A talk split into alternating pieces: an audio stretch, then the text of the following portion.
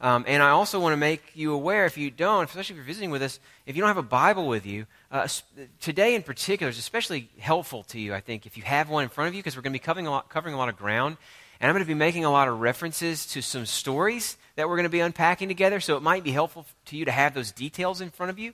So we've got Bibles provided for you. They're at the middle of each aisle. If you're not on the end of the aisle, just flag somebody down who's sitting down there, and they'd be happy to pass one to you. And we would love for you to take it, keep it, make it your own. If you don't have a copy of the Bible, we'd love for you to have this one. We're going to be in John chapter 11. It's pretty easy to find. It's in the last quarter or so of the Bible. If you flip over there, look at the top of the pages, you'll see the books named there. Look for the one that's called John, and you should be able to find it from there. We're going to be in John chapter 11 covering three stories that follow on the dramatic story that we've spent the last 2 weeks unpacking together. The story of Jesus conquering death for his friend Lazarus. The best stories, I think, are the ones that have ironic twists. If there's an irony, if there's something unexpected that happens, something that the characters themselves are unaware of that comes to light later, those stories always keep you on the edge, right? They keep you turning the pages. And John, as a storyteller, this man who wrote this book that introduces Jesus to us across thousands of years, he loved to use irony. We've already seen it several times before. We see it reach its peak, though, in the stories that we're going to look at today. Irony is, there's lots of ways to define it. I don't have one precise way that I like. But irony is basically the difference between the appearance of things or the expectation for things and the reality of things. Irony happens when one thing is expected or one thing is perceived, but something else altogether is actually happening, especially in a story. Happens when characters think they're doing one thing, but they're actually doing something else. All three of the stories we're going to cover this morning hinge on those kind of moments. All three of these stories are about the glory and exaltation of Jesus as the one who could conquer death. They're all pointing ahead to Jesus as a king who has come to heal his people and to give them freedom. But all three of these stories are also about Jesus' death. They're about the man who has just shown that he has the power to bring life to someone who had been dead for 4 days, himself facing, moving on to with this relentless energy, his own death. What these stories as a package deal, what they introduce us to, is one of the most important things that you've got to understand about Jesus if you want to get him. It's an irony that's at the center of Jesus' life and identity. And here it is. Jesus is a king who conquers by dying. Jesus is the king who is also the sacrificial lamb. Lots of other ways to say it. He is the one who wins by losing. He is the one who gains great glory for himself by taking on unbelievable shame. The conquering king is also the dying lamb. That's the really simple point that I want to emphasize today through walking through these three stories together. I want to let the stories pretty much stand for themselves, and they prepare us for a lot of other details we're going to get into later on in this book. Today is just about getting the stories out there, about seeing that thread and starting to pull on it together, that this is a king. He does have that kind of power, but he is not coming in the way anyone expects.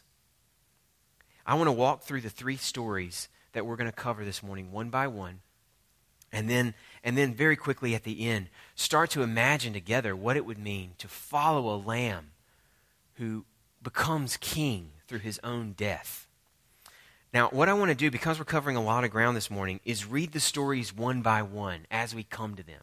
So I'm going to ask you now to please stand with me in honor of God's word while I read the first of our three stories. This one picks up right after Jesus has raised Lazarus from the dead, and the word has gotten back to the religious leaders back in Jerusalem in the nation's capital. And this scene takes us into their sort of cloistered halls where they're trying to decide what they're going to do with this guy. I'm going to begin reading in verse 45, and then for now I'm going to read through verse 57. This is the word of the Lord. Many of the Jews, therefore, who had come with Mary and had seen what he did, believed in him. But some of them went to the Pharisees and told them what Jesus had done.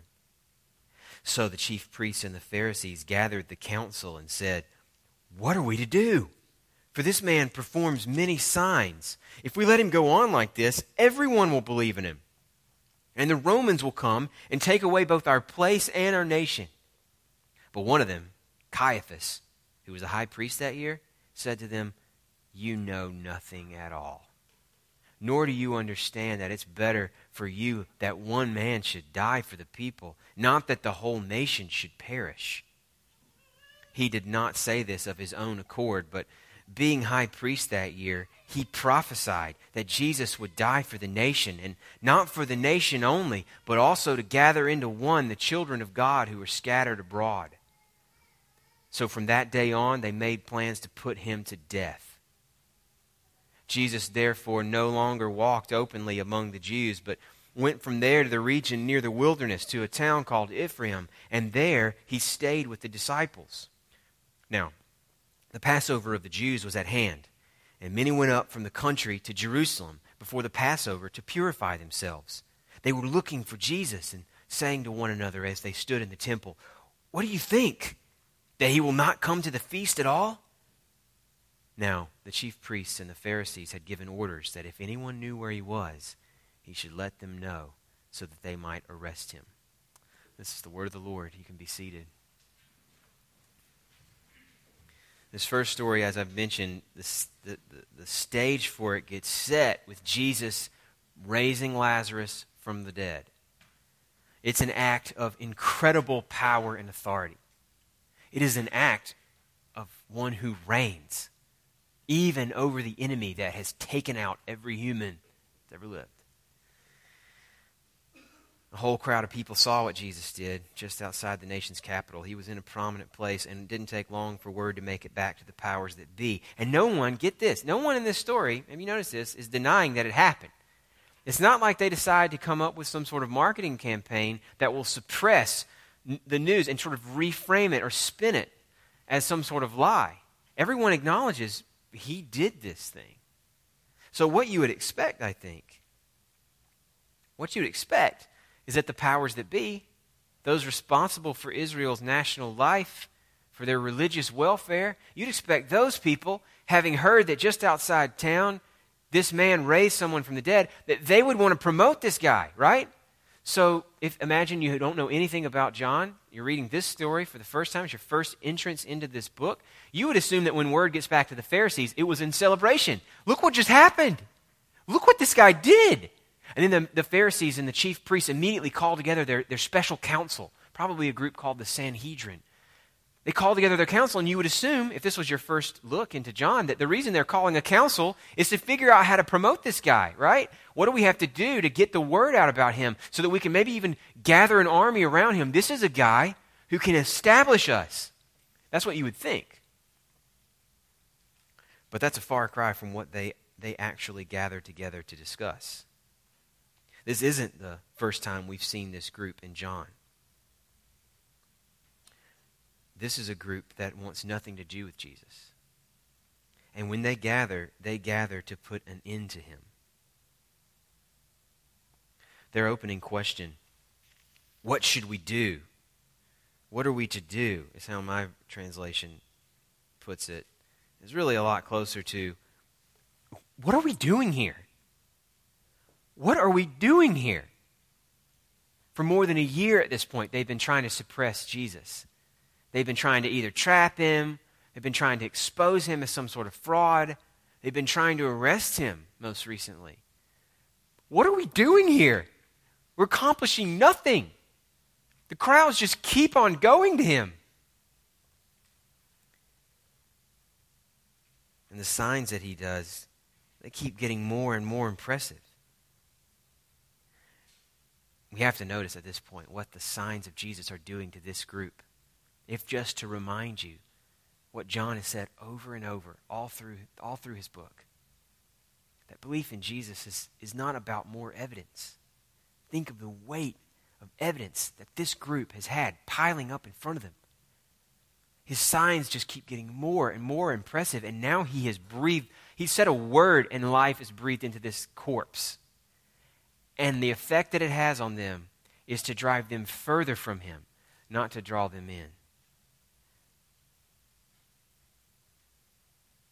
John has emphasized to us over and over that belief is about what the heart wants as much as it's about what the mind sees and understands.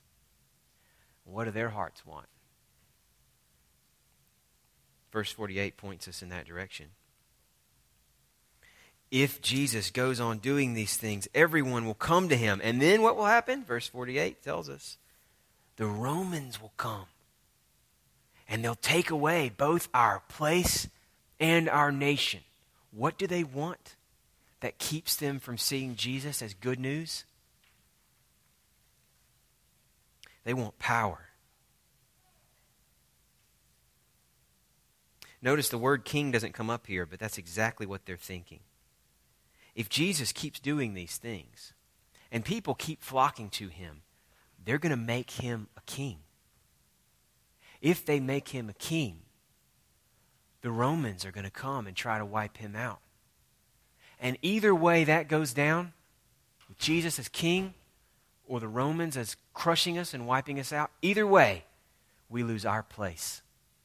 We lose our nation. These folks would rather have a little carved out space with a sort of puppet's power given to them by the Roman Empire than have what Jesus has come to offer them. And so they want to cut him off before he gets there. Caiaphas the high priest steps in. And he scolds them initially and then says something that's just cold and calculating. Plain old political maneuvering.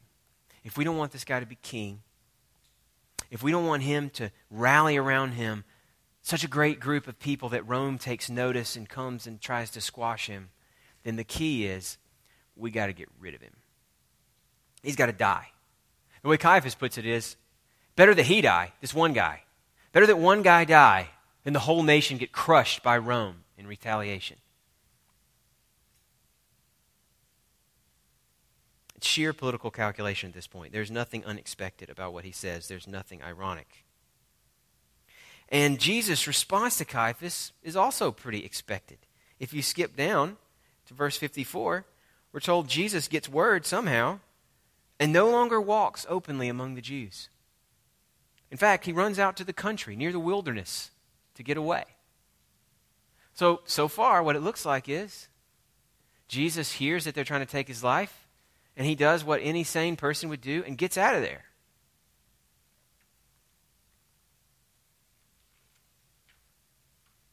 But that's not what's going on at all. See, Caiaphas thinks that he's making some sort of wise political maneuver, but John tells us, John gives us, readers, inside information. We're brought into the perspective of the narrator. We can see what's really going on that Caiaphas doesn't see. That when he spoke truly, but not in the way that he thought. When he spoke that one must die for the people, even unaware to himself, he's using the language of sacrifice. He's using the exact language of Passover, that one must die for, on behalf of the people. The Jews had been prepared throughout their history, throughout all of their religious practice, to see sin as a problem that requires death. There is no solving the sin problem apart from the death of something valuable. Their sacrificial system had made bulls and goats and birds, these scapegoats, if you will, that their sin would be put onto and banished as a symbol of the fact that God must supply something if they're to survive. Caiaphas doesn't realize that when he talks of Jesus dying for the people, he is speaking of the exact plan that God had and gave to Jesus as his marching orders when he came to earth. That Jesus' whole life was building towards his death for the people. That, in fact, for Jesus to conquer death, for the sign of Lazarus being raised to come to reality, for him to put an end to death once and for all and to give resurrection to all who trust in him, for the thing with Lazarus to be more than just a curiosity, for it to become the new real, the only path to that place goes through the death of the Lamb. John the Baptist had already prepared to understand Jesus as the Lamb of God who takes away the sin of the world. And if he is going to take away what sin has unleashed, the power of death that holds us all in its grip, he's got to die. It's one or the other. Caiaphas was right. It's him or the people, but not in the way that he thought. Caiaphas thinks he's putting an end to Jesus' kingship. What we know, what John is building to, is that he is installing him as king by taking him out. Jesus will conquer by his own death. And he doesn't run to the wilderness to save his own life. He runs to the wilderness to bide his time, to wait for his moment, because his death is his agenda. He goes to the wilderness to wait until the time of Passover, because that's when he will come to lay down his life as the Lamb. The next chapter opens with a therefore. Therefore, because the Passover is coming, Jesus sets his face for Jerusalem and moves into the fray without fear, with a machine-like resolve to do what he has come to do. He knows they will kill him, and that's why he comes. That's your first story. Second story gives us a similar point, that for Jesus to conquer, he's got to die, but in a different way. I want to read chapter 12, verses 1 to 8 for you. 6 days before the Passover, John writes, Jesus therefore came to Bethany, where Lazarus was, whom Jesus had raised from the dead. So they gave a dinner for him there. Martha served, and Lazarus was one of those reclining with him at the table. Mary therefore took a pound of expensive ointment made from pure nard and anointed the feet of Jesus and wiped his feet with her hair. The house was filled with the fragrance of the perfume. But Judas Iscariot, one of his disciples, he who was about to betray him, said, "Why was this ointment not sold for 300 denarii and given to the poor?" He said this not because he cared about the poor, but because he was a thief, and having charge of the money bag, he used to help himself to what was put into it. Jesus said, "Leave her alone, so that she may keep it for the day of my burial. For the poor you always have with you, but you do not always have me." In this story, and in the next one we're about to get to, Jesus is received as a king. But in these places, just like in the first story, he's got to adjust expectations first. This is just before the Passover. He knows he wants to give his life as the Lamb, the ultimate Passover Lamb. And so he's moving towards Jerusalem, and he comes first through the village of Bethany, just outside Jerusalem, where he had raised Lazarus from the dead so shortly before this. And where we see him is sharing a meal with his friends. He's hanging out with Martha and Mary and Lazarus and who knows who else. And you can imagine what kind of dinner this would have been. They gave a dinner for him. I'll bet they gave a dinner for him. I mean, can you imagine what it would be to sit there at the dinner table with this guy who was dead? He was in the tomb for 4 days. And now he's sitting here drinking and eating right along with them like nothing has happened. Can you imagine the tone that a meal like that would have had? It's a meal for a king.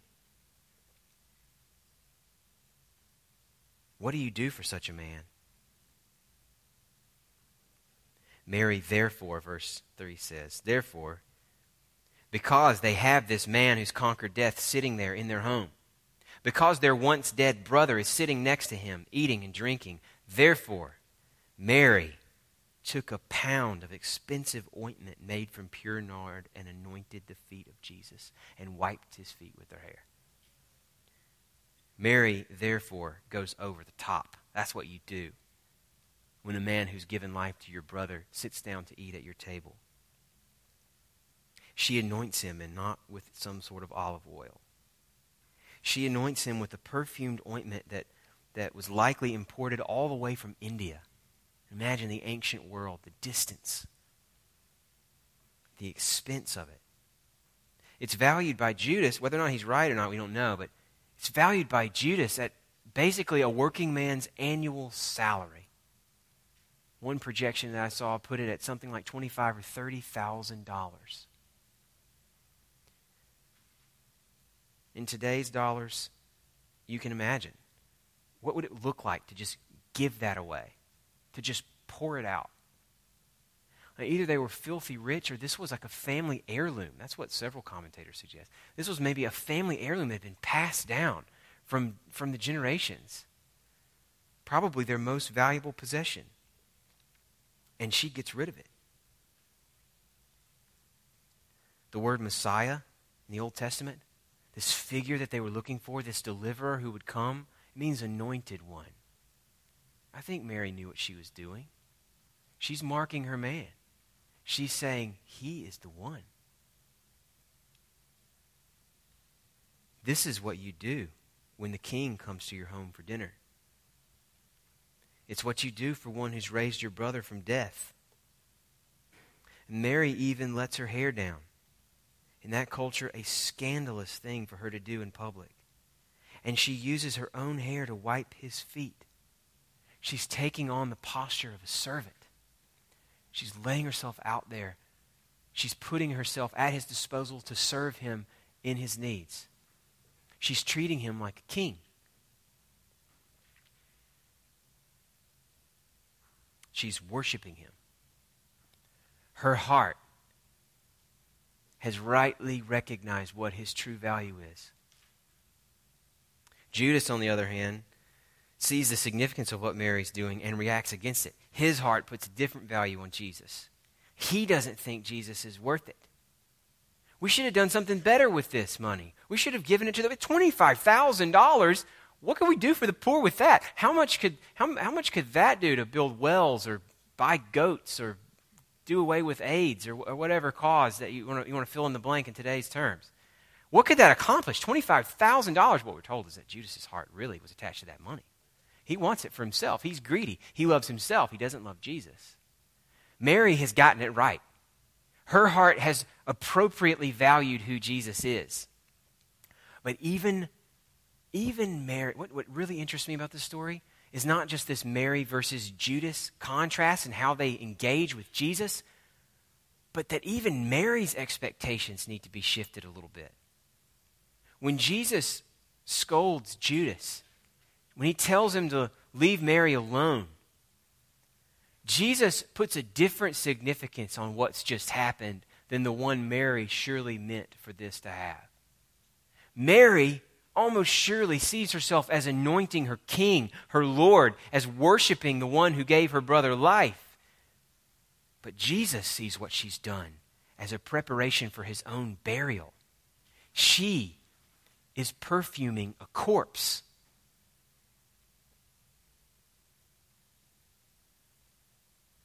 His death is on his mind. His death is the main point of this worship. He's turned a meal celebrating his power over death into a meal celebrating his funeral. Because Jesus knows what John is now introducing us to, what Mary doesn't yet know, but will come to learn, that dying is precisely how he defeats death. That the conquering king is also at the same time the dying lamb. Here's the last story. Points us in the same direction. I'm going to read this time from verses 9 to 19 of chapter 12. When the large crowd of Jews learned that Jesus was there, they came not only on account of him, but also to see Lazarus. Yeah, can you imagine? I'd want to see Lazarus, whom he'd raised from the dead. So the chief priests made plans to put Lazarus to death as well, because on account of him, many of the Jews were going away and believing in Jesus. The next day, the large crowd that had come to the feast heard that Jesus was coming to Jerusalem. So they took branches of palm trees and went out to meet him, crying out, "Hosanna! Blessed is he who comes in the name of the Lord, even the King of Israel." And Jesus found a young donkey and sat on it, just as it's written, "Fear not, daughter of Zion. Behold, your king is coming, sitting on a donkey's colt." His disciples did not understand these things at first. But when Jesus was glorified, then they remembered that these things had been written about him and had been done to him. The crowd that had been with him when he called Lazarus out of the tomb and raised him from the dead continued to bear witness. The reason why the crowd went to meet him was that they heard he had done this sign. So the Pharisees said to one another, "You see that we are gaining nothing. Look, the whole world has gone after him." This last story points in the same direction. There's a story about Mary and her anointing. Mary anoints as king this man who has done this amazing thing, has given life to her brother. Jesus reinterprets this and says, "Yes, I am your king, but what you're really doing is preparing for my death." This last story points in that same direction. It's one that we know as the triumphal entry. Jesus coming into Jerusalem as its king, being hailed by people waving palm branches and crying out to him in the words of the psalmist, "Blessed is he who comes in the name of the Lord, King of Israel. Hosanna, give salvation now." The people get it right. That is who he is. That is what he's come to do. But they don't get it right in the way that they think. Even Jesus' disciples don't get what's going on here. They've heard about what he did for Lazarus. That's what verses 17 and 18 say. The crowd that had been with him when he raised Lazarus was spreading the word. You can imagine. The word would get out. And now these crowds have come because they want to see this man who's done this thing. They've come to one whom they know as a giver of life to dead people. Surely what they're also thinking is that anyone who can do that is not going to be threatened by Rome and their power. Surely this is the one we've been waiting for. They come to usher him in as a conquering hero. They bring palm branches that were more at home in another one of their feasts. The feast of Hanukkah is the one that was always to use palm branches to remember back on a few hundred years before this when Israel had been under another power, another empire, and had thrown them off by revolution. They had taken up arms, they had rallied their troops, and they had defeated this foreign power who had defiled their temple. And palm branches had become one of the symbols of that event, of their conquering their conquerors by force of arms. That surely is what these people are thinking as they wave palm branches when Jesus comes. Let's do that again. Let's follow the one who gives life to the dead. That's what makes Jesus' response so unexpected. That's what makes it an ironic story. Because Jesus chooses for his ride not a powerful stallion, not a mighty war horse, not some sort of chariot. Jesus chooses to come in on a donkey. A ridiculous-looking, annoying-sounding, smelly, small animal. He comes in peace. He comes as a Passover lamb to be killed, not a sword-bearing revolutionary. Jesus is reframing this event. They don't see it yet, but he's reframing it. It's Passover. They're thinking about Hanukkah. And Jesus wants to bring them back to Passover. For me to come as king, Jesus is subtly saying, I've got to first come as your Passover lamb. For me to set you free, I've first got to die. Jesus grabs a donkey because he knows that Zechariah, hundreds of years earlier, had already written of him. Hundreds of years before, Zechariah had called on his people to rejoice because their king was coming, and he was coming on a donkey. the next verses in Zechariah. What's being quoted here is from Zechariah chapter 9, verse 9. The next verses in that same prophecy tell us why the donkey matters. Tell us what it is that's being pointed to and symbolized by Jesus coming this way instead of on a war horse. Zechariah continues with a promise of peace, not war. I will cut off the chariot from Ephraim, the prophecy reads, and the war horse from Jerusalem. Doing away with war horses. Won't need them anymore.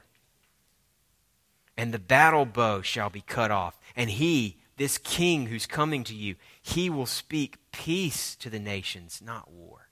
His rule shall be from sea to sea and from the river to the ends of the earth. And as for you also, because of the blood of my covenant with you, I will set prisoners free from the waterless pit. This king is a king who conquers not by taking up arms, but by laying them down.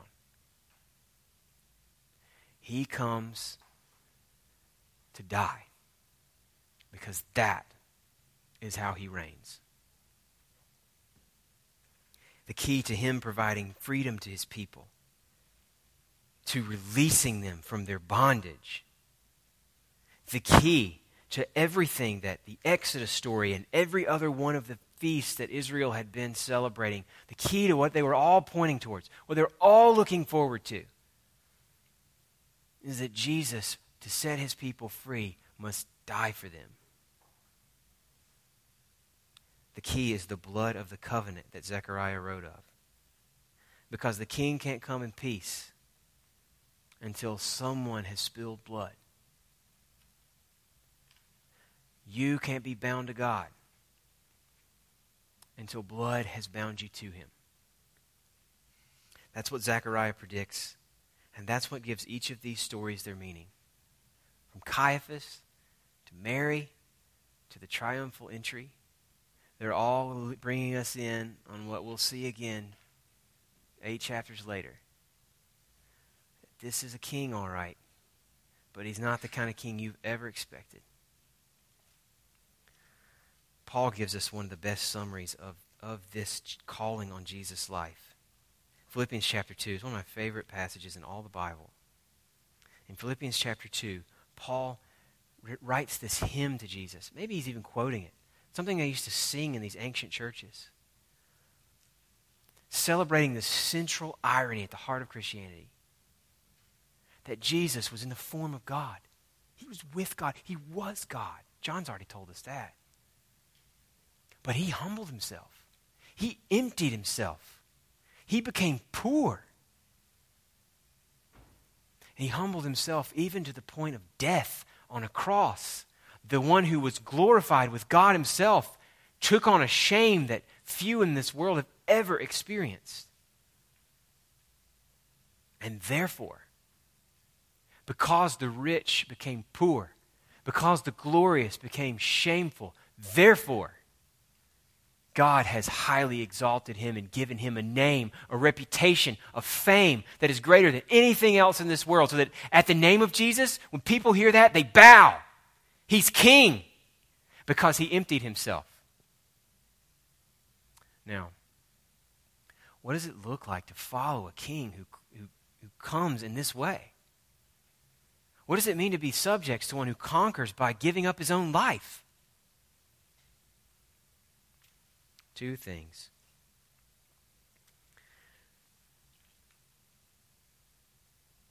That Jesus comes as a conquering king who is also a dying lamb.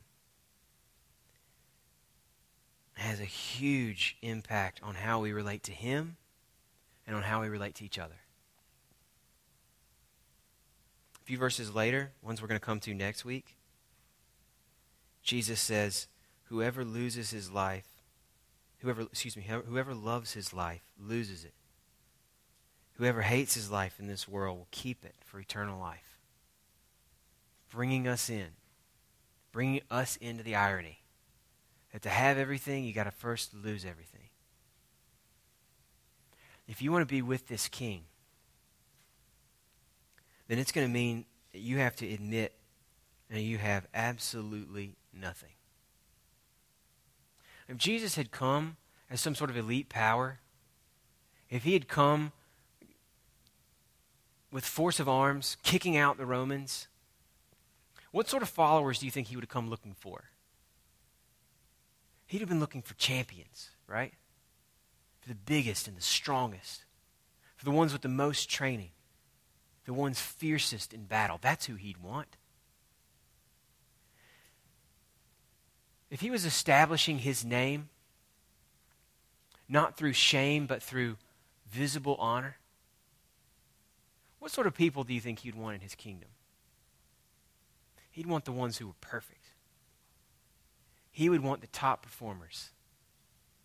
He would want the ones who always accomplish everything they put their minds to. He would want the studs, the popular, and the powerful. But that's not how this king came. This is a king who conquers by dying. This is a king who invites the poor and the weak. He's for them. You want to be with Jesus? The first thing you're going to have to do is admit that you have nothing. You're going to have to admit that there is nothing good in you worth holding on to. You've got to lose your life. You've got to die to any independent identity that you're proud of and recognize that without him, you have nothing. But friends, in him you have everything. Because this is a lamb who died for you. He's a lamb who was what you were supposed to be. He's the lamb who stands for you, who covers you up, who makes a covenant with you by his own blood and promises you that you will never be alone if you are with him. You got to lose your life. He gets the right to run it. He becomes everything about who you are. But when you're with him, you have everything. It has a huge impact on how we relate to God. It also has a huge impact on how we relate to each other.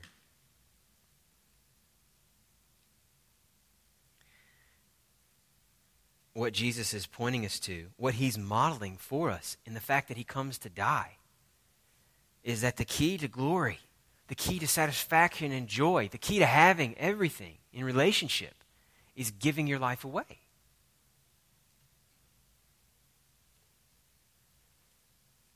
Giving ourselves away to each other is how we get what we need from each other. We give ourselves away not as the world who curries the favor of those who can give you some sort of boost in life. Maybe I'll give you enough to get what I really need from you. We give ourselves away not as a high school senior serves the poor to make their college application look better. We give ourselves away not with expectation of reward or expectation that others will look at us and celebrate us, but simply because we follow the King who conquered all for us by dying. I think our tendency in our relationships with each other is always to be evaluating. Right? Am I getting a return that matches my investment? Right? Jesus calls on us to do away with that. To not consider what return we're getting. To trust that if we give ourselves away, without even worrying about what we get back, that he will give us everything. And he's not saying, in the verse I read earlier, he's not saying that you shouldn't want to have a full and meaningful life. He's not saying that you don't need each other to be pouring into your life. He's not saying that. He's saying you want life. I'm going to tell you how to get it. What he's saying is the ticket to a life, the one that you want, is not the ticket that you think. The key to the life you want is to give yourself away without any expectation. And that when you do that, when you give your life to this sort of deep irony, when you recognize that the best way to enjoy life is to give it all away, not to barter with it, then you'll have what you want. If you're bartering with your life, you're always going to be closely watching what you get back, and you're always going to be anxious about the return on your investment. But loving Jesus means pouring ourselves out with the trust that he will fill us up. Can you follow that kind of king?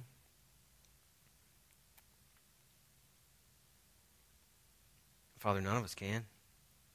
None of us will ever none of us will ever believe that you can give us what we need if we give up our lives. It's too counterintuitive. None of us can believe it unless you show us that it's true. And so we need your Spirit to help us see,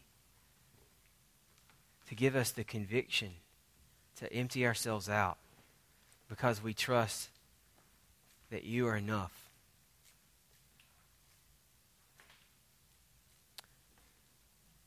We pray, Father, for faith that is willing to die in order to conquer. For eyes to see this Lamb and his beauty. And to serve him with freedom and joy. And we pray for this in the name of Jesus. Amen.